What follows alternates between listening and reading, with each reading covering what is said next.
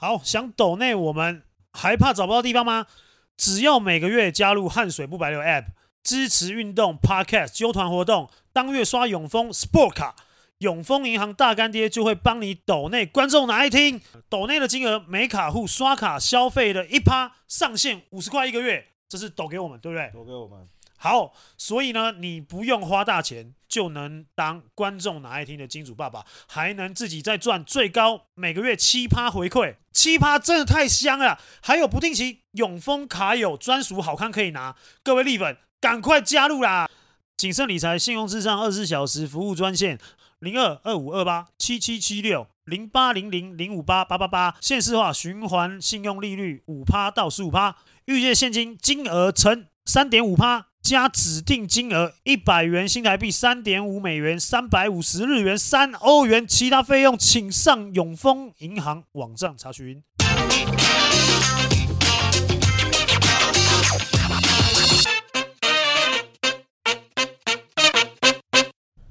呦呦呦，欢迎回到观众哪爱听，每周一例，每周一例，好不好？准时上线。上礼拜是不是很多人一直在那边？对啊，妈，我刚刚听到蛮多人在在在。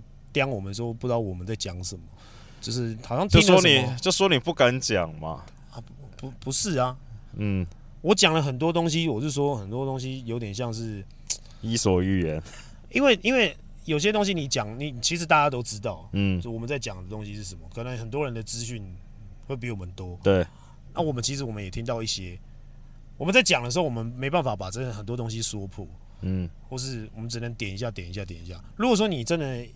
要听说啊，就是那种很狗血的那种。我们其实我们也可以很狗血，但是这不是我们风格嘛。因为因为其实一狗血，如果说到最后事情没有照着那个剧本走的话，嗯，那不是很丢脸？没人应该说这种这算什么瞎灰书，就是还是有规矩。譬如说，你看，因为我身在其中嘛。对啊，我没办法，我没办法像其他人，因为他们他们不用跟这些人每天见面，嗯，或是时不时就碰到面。嗯啊，我我是必须每天或是时不时会碰到这些人，嗯，所以我没办法。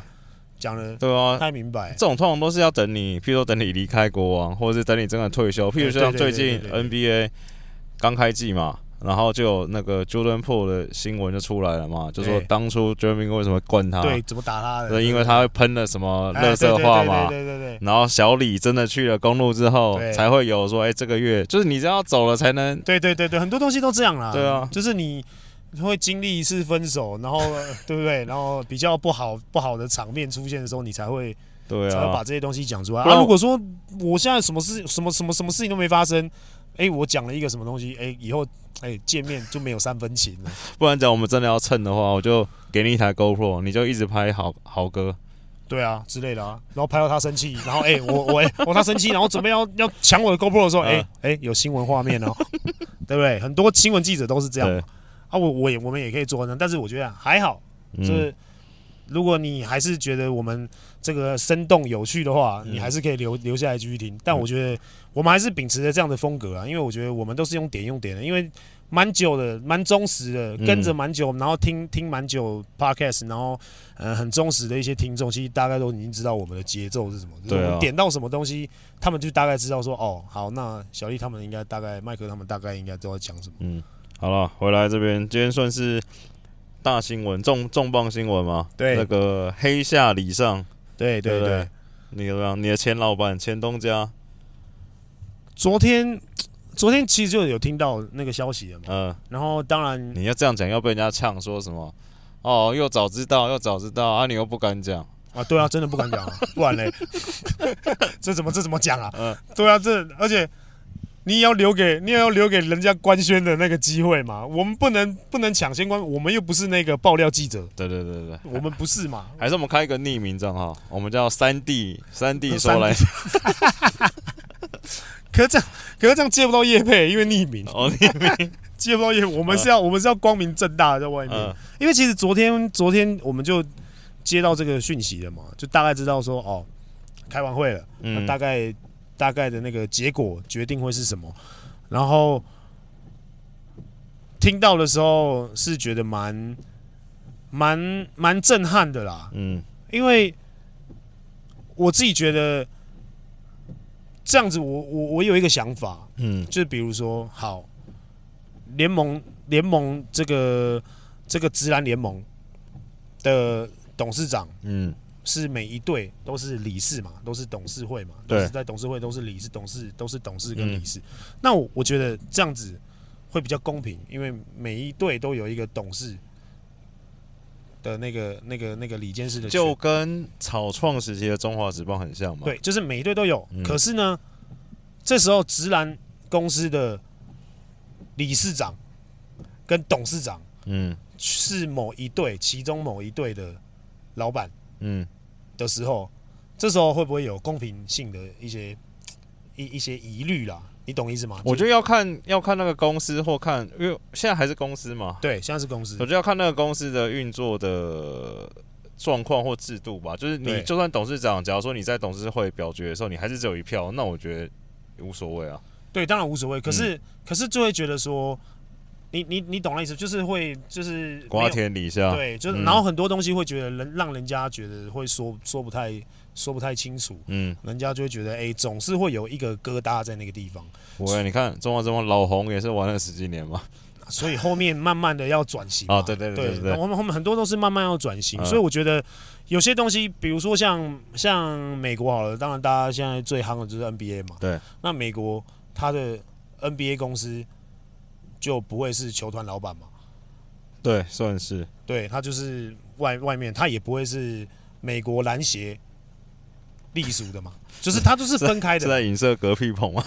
没有没有，我我我相我相信这样子，人家就是已经行之有年，都已经对，对不对？一两百年的历史了。嗯、那我觉得篮球在他们的那个地方已经变成就是真的是完全国球嘛，国球之一嘛。嗯、那我觉得说人家可以做到这样子，那一定是有他的道理啊。我觉得。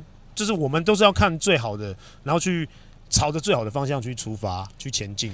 对了，就是就是在应该这样讲，就是我觉得很多事情，其实我们看到国外的状况，其实大概都知道方向要怎么走嘛。但是第一个讲通俗一点，就是要这个再给台湾篮球或者其他运动一点时间嘛。第二个，我觉得你刚才讲到，我觉得这个蛮有趣，我好像没有问过你这件事情呢。像国外，譬如说你说好，呃，NBA 也好，或是呃 NBA 主席也好，或是美国国家队的。总裁也好，对，他们可能都是找所谓的专业经理人嘛。对，但你看台湾体育圈好像很少会有专业经理人这个角色出现，对不对？譬如说，假如说协会会长变成什么 郭台铭哦之类的，张忠谋，对对对对对。不不管了，我刚才只是开玩笑。你觉得台湾体坛会发生这种事情吗？是值得期待吗？还是还是我现在感觉应该好像你们的惯例应该就还是会让自己人来做这件事情。反而，其实我觉得值得期待，哎，是吗？虽然说现在在做，就是都是用自己人，嗯，就是现在做法是这样。可是，其实我记得，我我记得，如果没记错的话，我那时候在啊，应该离开璞园的第一年，嗯，然后那时候那时候璞园李董就请了一个专业经理人，呃，也算是以前篮球的大前辈。可是我，我我我有点忘记。我有点忘记那个名字了。谁啊？就短暂的待过一下下。展翼那个吗？不是不是不是不是，嗯、就是呃也是篮球前辈。啊，OK。对对对，然后啊、呃、我又忘记了，就是不好意思那个前辈，嗯、因为我离开了，所以所以我没有特别记。但是他有短暂的待在浦原一阵子，嗯，的确是。然后而且是用篮球专业经理人的这个角色，嗯、因为他那个时候也有在其他的公司有担任。董事长对，或是什么的，就是他有在商业界待过，嗯，所以其实他对这些东西的运筹帷幄是非常清楚，所以其实蛮期待，蛮期待可以有这个角色。我可以刚才想到一个人，谁？Kenny Go，他算是经理人吗？算啊，他也算啊，他算啊，算，对他蛮算的，嗯，因为他他其实他自己也有也有也有在外面的公司，公司，然后呃。他也有各方各面的人脉，嗯，跟一些线，嗯、那再加上他对篮球事务的付出，也更了解了。对，所以我觉得他是一个不错的一个，所以我们该选我们该期待，譬如说下一届的会长可能会是 Nike 的大哥哥吗？也有机会，还是大名鼎鼎经纪公司的哎声名大噪，声名大噪，声名大噪经纪公司，对，也是也是有机会。哎，我觉得蛮值得期待啦，因为我觉得慢慢的。其实台湾在在这这三四年之间，嗯、其实我觉得篮球发展蛮快的，嗯，对，而且一直在转变，每一季都不一样，每一季都给很多人不一样的耳目一新的一些东西，想不到吧？对，所以其实老实讲，我觉得我们的发展其实呃。相相比其他国家来讲，嗯、其实这三四年真的发展蛮快，而且变化很大。其实我现在最期待的一件事情哦、喔，就是这个李董当新的董事长嘛，兼执行长，兼执行长。对，这个想必接下来一定会有一些变化嘛，对不对？对，我最期待的事情是，这个原本这算泾渭分明的两边的禁卫军，接下来要怎么样相处？呃，我也不知道。因为现在真的，我觉得八字还没一撇的时候，嗯，对我们来说，我们就是做好自己的准备嘛。对啊，就是以现有的状况，然后去做现有该做的调整。对，我跟你说，不管什么时候发生嘛，我跟你说，不管什么时候，总会有发生的一天嘛。然后发生的那一天，一定会觉得，哎，好像有点尴尬。对，说，哎，这个，但但我觉得，但我觉得一定有很好的方式可以解决啊。就像比如说。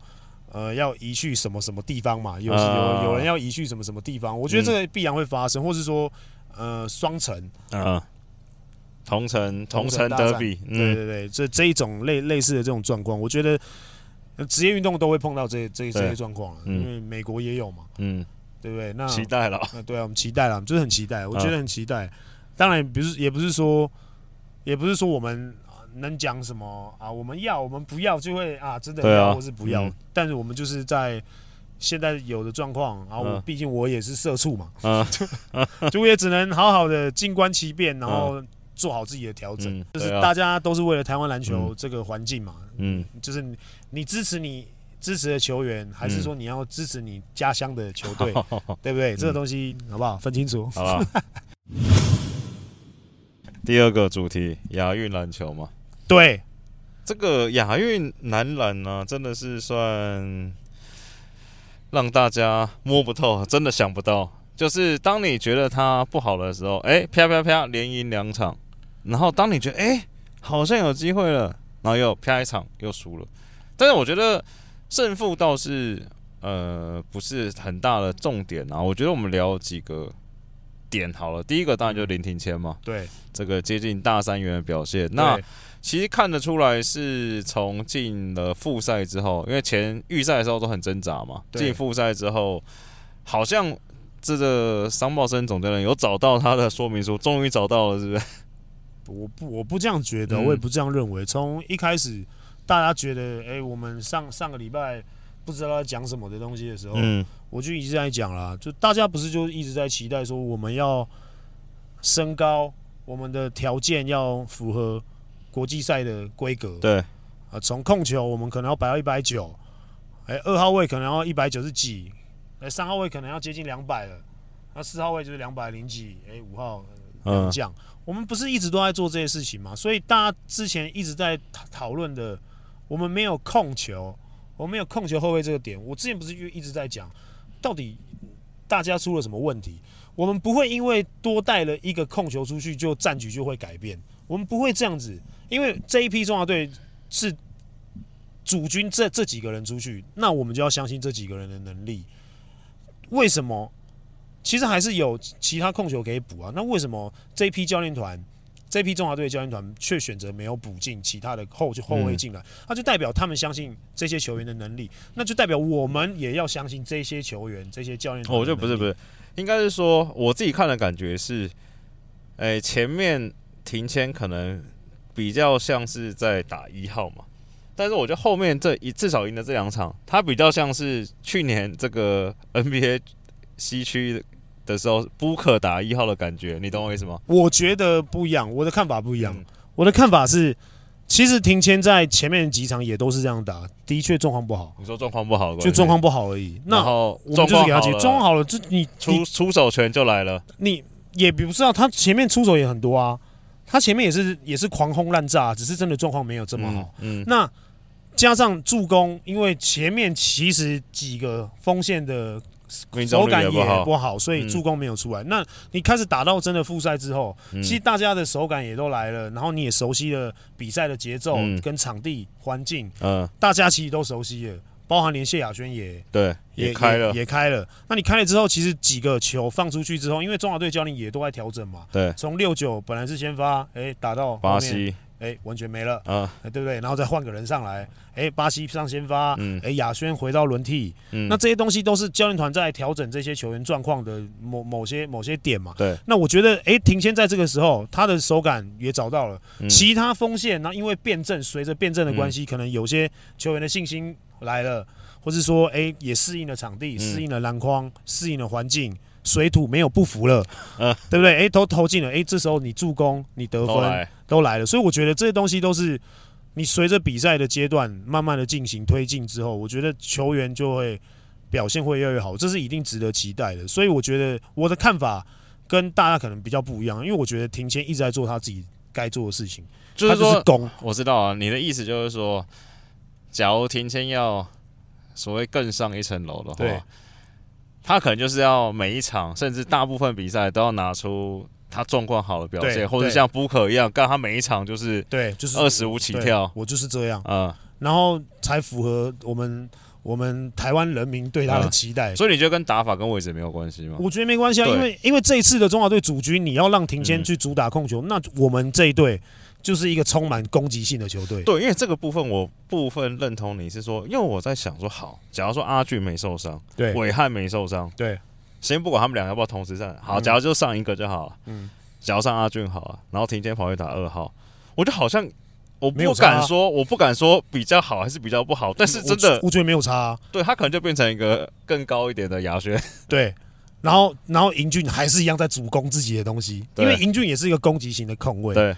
然后你这东西，其实你说庭谦、英俊谁打一、嗯、有差吗？没差，完、嗯、我觉得完全没差。那就是我觉得就是看教练团怎么样配置。那今天如果说你说让韦汉上，哎，那有差别。那这个他比较偏控场，对他比较偏控场，然后比较偏哎，他想要去放球放给谁谁谁。我怎么感觉刚才想要一个 刷的刷的动词要出来了？啊，没有没有没有没有，不会到刷了。放啊，对，放，就放配配配配置。嗯哎、欸，这谁要配给谁，不要配给谁？哎、嗯，谁状况好，多配一点给他。嗯、啊，韦汉是比较属于这一种，这种类型的那个控卫，所以会有不一样的球风。但是如果说你说今天阿俊回来，嗯，跟庭前，嗯，我个人是觉得其实没什么差别啊，就是、就是应该说我们中华队的球风呀，或是至少未来这一两年打法，可能都是还是会以后卫主导。对，不管你那个后卫是英俊还是庭前。甚至是巴西，对巴西、韦翰这种都一样，我觉得都一样，没没没什么差。就像以前，其实我们呃在黄金时代那个时期，甚至在更早之前，嗯，我们的后卫都是攻攻攻配球配球配球，然后是锋线们或是哥那个其他的那禁区里面的哥哥们。嗯，哎、欸，打不进去了才会哎、欸、被包了传出来。那个时候的后卫要具备一个定点三分能力，你要非常准。你如果你那时候定点三分能力非练得非常准，你基本上你在国家队的后卫的那个比重就会比较重，因为你投得进。那时那个时候的状况会是比较是属于这种，你那时候的后卫是配置会是这样。哎，现再讲到现代，哎，现在不一样了。现在你的后卫的技巧，你的攻击性。你要非常非常的强，嗯，你要先以你自己的攻击为主，然后再去开始去发展出其他的。等于变成是二三号反而要有定点三分。对，现在现在是变成这样，嗯，现在的趋势有点变这样，嗯，所以这是每一个世代不一样的转换，是每一个位置的转换也都不一样。所以我觉得今年大家在骂说没有控球，我一直都觉得这哪哪哪有什么差别？我一直都觉得没有问题，那只是因为真的手感不好。那我觉得现在手感好了，我觉得。还是我觉得还是很值得期待啊，而且尤其是未来，未来可能贺氏兄弟真的加到中华队了，嗯，那我觉得再加上几个配合的时候，我觉得我们的深度又更够。这大家好像很还是很 care 有没有空的，譬如说我就想想到去年你们拟王嘛，嗯，然后有时候譬如说场上是苏伟嘛，对，然后譬如说右泽、梅尼高、明哥，大家谁不管，对。然后也是会有人靠北说你们国王没有控球嘛？啊，但是就是我们还是就是常胜军嘛，就就你懂意思吗？就是我说大家还是很 care 那些位置对对对对位置。我觉得我觉得现在现在篮球趋势已经没有真的在分，你是要必须打什么位置，因为现在凯燕基本上他做的事情跟二号位没有什么两样啊。对啊，就他做跟二号位其实也没什么两样啊。嗯、那像我之前我就是调侃嘛，就是我在国王第一季的时候嘛。嗯哎、欸，后面因为因为可能疫情的关系，嗯，然后可能伤病的关系，哎、欸，变得我们球队没什么人。那时候 Ryan 就有一打到五嘛，嗯，就变得我我带球带过半场，嗯，我可能要去，哎、欸，分球之后我可能要去做一些五号、四、嗯、号的位四号的事情，哎、欸，那我回来的时候我防守我可能要扛到四号、五号，对，那一直都在做很多很多不一样的事情，所以就变得不会特别设定说，哎、欸，你是就是专门打几号，嗯，没有这一回事。像像 Kenny 去年也是一打到一打到四啊，一打到四，对，所以基本上我觉得根本，我觉得现在大家不要去太。专注在这个位置上面，因为像美国队现在，他这次世界杯出了这个，虽然说被、嗯、也被骂的很惨，对，但他现在出的这个美国队也都是一样啊，就是位置都没有特别的分明，就是你说你打几号，你真的就打。他们还特别选那些是可以，比如说至少打三个位置的，对对对对对，就是这个东西，我觉得已经是现在世界篮球的趋势。嗯，你真的可能是你看到中国队的赵继伟。很稳，地板流，觉得他很稳，对地板流，哎、欸，不错不错。可是你要想一想，他也是十年前就打中国队啦，对啊，所以他一直都在这个位置上面扛扛扛扛扛了很久。哎、欸，那可是中国队的人也很多啊。那你讲到赵继伟，你就不得不讲到郭艾伦啊。嗯，郭艾伦的打法也是二啊，也是偏二啊。所以应该说，是不是应该这样讲？就以现代篮球的状况。你与其去养一个地板流的传统控卫，还不如养，譬如像 Jamal Murray 这一种，对你就是真的很冲的，二十五分，对，保底 Booker 这一种。因为因为老实讲，你以你真的现以现在啦，如果说你说再找个再找个三五年，嗯，我不敢这样讲，嗯，但现在我敢这样说，就是现在我觉得一队你有你你的你这一队的控球是非常有攻击能力，嗯，七年那相对你是带动。整个球队的速度跟锋线，嗯，想不想要去做其他事情，嗯，因为你你变得你很有你很有进攻威胁性的时候，锋线其实要做的事情相对简单了，嗯，那你就可以让锋线是专注在得分上面，所以我觉得这东西是现在的趋势，慢慢的转变成这样，那。我们台湾其实也一直都在做这个事情啊，那所以我觉得没没，我觉得没什么好讲说啊，他就不是纯控球或是什么。啊，没有，他还是很很稳的带过半场，对不对？我他还是很稳的带过半场，然后失误也不多，那我觉得这个东西至少有一个顶哥，有一老，嗯，天天顶，对，还是卡卡在那边，诶，他的经验可以带动其他的人的的一些活动，我觉得那。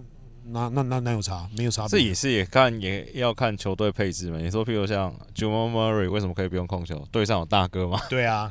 啊，像这个我们中华队有顶哥，但是顶哥应该是最后一届的吧？该不会下一届？应该是哦。我们理事长二零二六 是不是？二零二六。我们理事长嗯，希望还可以再多打几年。欸、没有。哎、欸，上次 Scola 是打到几岁啊？四十四四十几，对不对？四十二四十。我记得那时候头发都白了。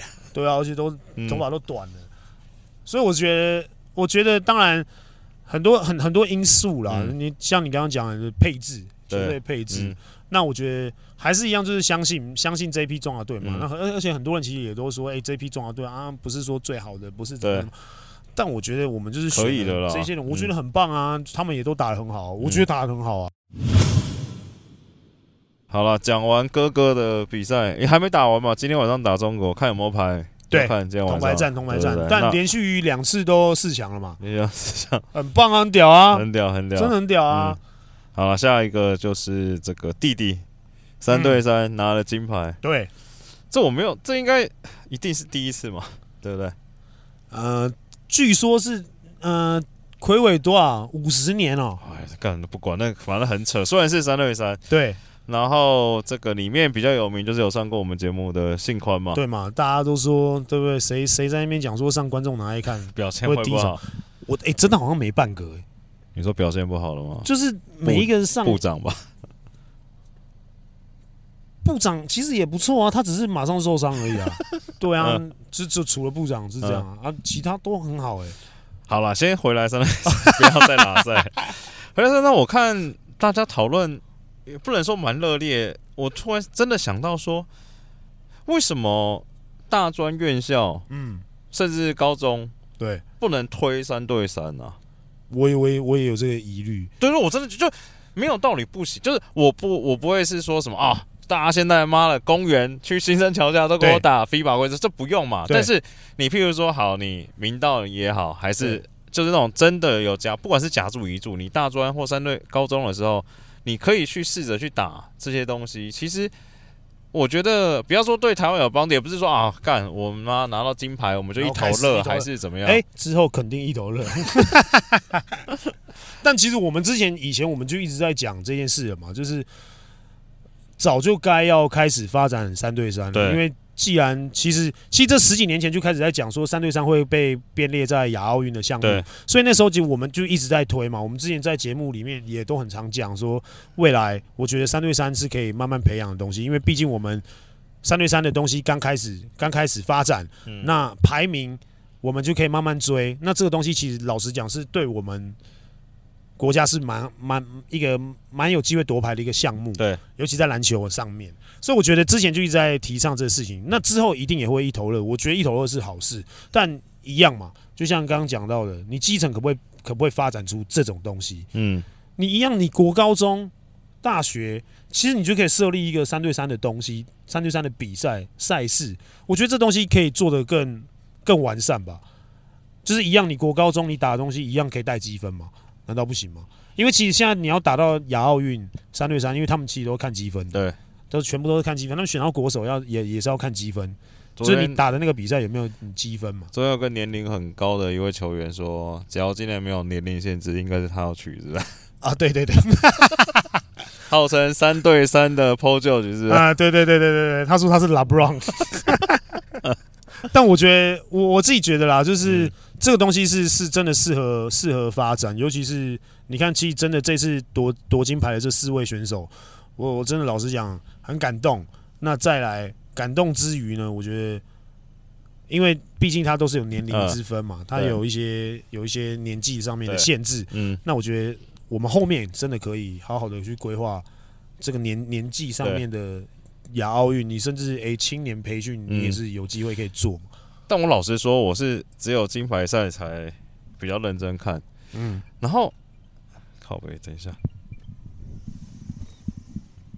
我从金牌赛比较认真看嘛。然后我有点看不太懂是，是你有你有打过正式规则的三对三吗？没有，从来没打过。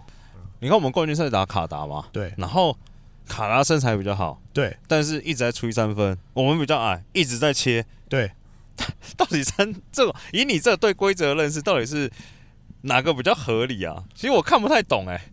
应该是说，呃，三分线对三打三，嗯，非常非常有利。三分线是在三打三里面一个非常非常重要的一个武器。对，因为我问了几个真的是打三打三比较有心得的几位，就是也而且是有打那个 FIBA 的三对三的规则的对比赛的一些一些前辈们。问了一下他们的状况，他们都说三分线是一个非常非常在在这个三对三里面是非常非常重要的东西。嗯，因为一球就两分嘛。对。然后你是打到最后几分钟，哎，团犯七犯之后，你犯规再犯规，就是七犯之后的犯规才会有上罚球线罚两次，对，得两分的机会。那但是你也不能期待说他们会犯规犯到超过七次嘛，因为其实他们说犯到七次以上，其实算算是蛮难的。那个通常都打到很后面。对。而且重点是三对三非常非常吃体能，嗯，如果你一球一分一分这样子打，老实讲真的很累。那你三分三分这样子吹，其实很快比赛就结束了。所以我觉得卡达应该是想要在那个时间，哎，不是，就是那个比分要结束之前，赶快。抠到中华队，因为他刚好他那个矮的那个很准，对，对，前面真的很准，所以我觉得他们是想说要赶快在最短时间里面把中华队抠到。他们的想法，我在猜应该是这样，嗯，就没想到中华队的体能撑着撑着，因为真的他，我觉得卡达怕中华队的体能，嗯。他们可能有看前一场对韩国，就是哇靠，这么这么有韧性，就是哇靠，这这这一群小将们真的疯了，所以他们觉得，我觉得他们应该是想要在他们仅存的体体内有限的体能内，然后赶快把中华队打掉，所以他们才会一直投三分。对，然后反而是中华队就是真的，我觉得中华队体能真的很饱了，那那几个家伙真的，我觉得年轻有力啊，超级超级哇靠，真的是 respect，真的给满满的 respect，真的真的。那个体能真的盯到最后，然后腿的力量用到最后，我觉得真的很屌。好，所以今天其实聊聊的话题比较比比较少了，但我觉得就是因为最近发生的事情也也猝不及防啊，很多东西都很很很很突然间就蹦出来。我们节目上线之后，上线前又发生又发生很多事情，对，想不到吧？真的这个 slogan 真的很棒，我觉得他们可能是有有有埋那个。